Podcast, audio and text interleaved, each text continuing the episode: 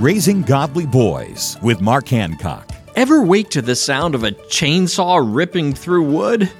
It's a powerful tool, but it can be dangerous. Like a chainsaw, the internet is a powerful tool, but it's also dangerous if not used properly. Do you start and end your day online? Are you constantly checking your emails and texts and feeling the need to respond immediately? If so, it might be time to try something radical and life changing. Unplug.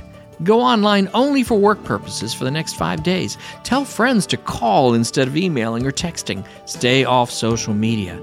Devote the time you would normally spend online to Bible study and prayer. You'll be shocked at how many of your online activities are unnecessary. For more encouragement and parenting advice, visit Trail Life USA or RaisingGodlyBoys.com. Don't lament past mistakes. Move forward at raisinggodlyboys.com.